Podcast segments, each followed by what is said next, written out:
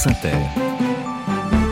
Karine Bécard, le 6-9 du week-end. L'actualité européenne, votre Café Europe, comme chaque dimanche avec vous, Stéphane Leneuf, bonjour. Bonjour Karine. Coup de projecteur ce matin sur ce nouveau mécanisme de protection de ces produits artisanaux. De quoi s'agit-il exactement? Alors c'est un nouveau mécanisme qui a pour objectif de protéger les produits artisanaux qui ont une certaine renommée au niveau local, hein, le tout pour combattre les contrefaçons. Mhm. Ce nouveau mécanisme va remplacer les programmes nationaux de protection dans 16 pays. Il couvrira 800 produits issus par exemple de de la joaillerie, du textile, de la dentelle, euh, des pierres naturelles, de la coutellerie, du verre et de la porcelaine. Cet accord protégerait également les noms des domaines de ces produits artisanaux qui sont commercialisés en ligne, à l'image de ce qui existe déjà au niveau européen pour protéger les produits alimentaires.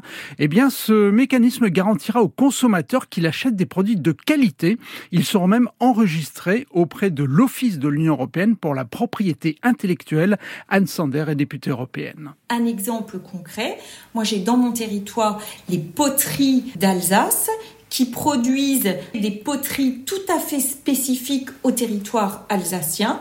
Mais aujourd'hui, on voit bien, eh bien, euh, qu'il y a des produits venant de Chine, mais qui sont vendus en Alsace et qui laissent penser que ce sont des poteries d'Alsace. Avec ce nouveau système d'indication géographique, eh bien, ce ne sera plus possible. Les poteries d'Alsace seront bien produites en Alsace. Il y aura un cahier des charges euh, très précis qui décrit le lien entre la fabrication du produit et le lien avec le territoire. Et c'est uniquement si, si ce cahier des charges est validé que euh, les producteurs, les entreprises bénéficieront de la protection. Pour obtenir euh, l'indication géographique, eh bien, il faudra respecter des critères euh, très stricts. Hein. Le produit, eh devra vraiment être originaire d'un lieu déterminé, d'une région, d'un territoire déterminé. Pour certains produits, on pourra demander à ce que une des étapes de production se fasse dans l'air déterminé.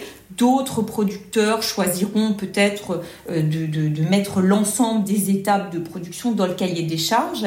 Tout ça est vraiment spécifique à chaque produit, mais il faut qu'il y ait un lien très fort avec le territoire. Et c'est ça en fait la garantie pour le consommateur. Anne Sander, députée européenne. En Bulgarie, à présent, Stéphane, un compromis a été trouvé entre partis politiques pro-européens pour former un gouvernement.